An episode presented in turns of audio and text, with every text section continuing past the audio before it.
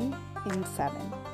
At least one of every seven children in America have experienced abuse or neglect in the past year, and this is likely an understatement. Close the Blinds is taking a deep dive into what it means to be a survivor of parental abuse and the long lasting effects it can have. As I share my own story and take my power back, I invite you along this journey where we will hear from numerous others finding their voices and discussing what can be done to help our youth. From neglect to social, emotional, and physical abuse, listen to survivors share their stories each Monday on Close the Blinds.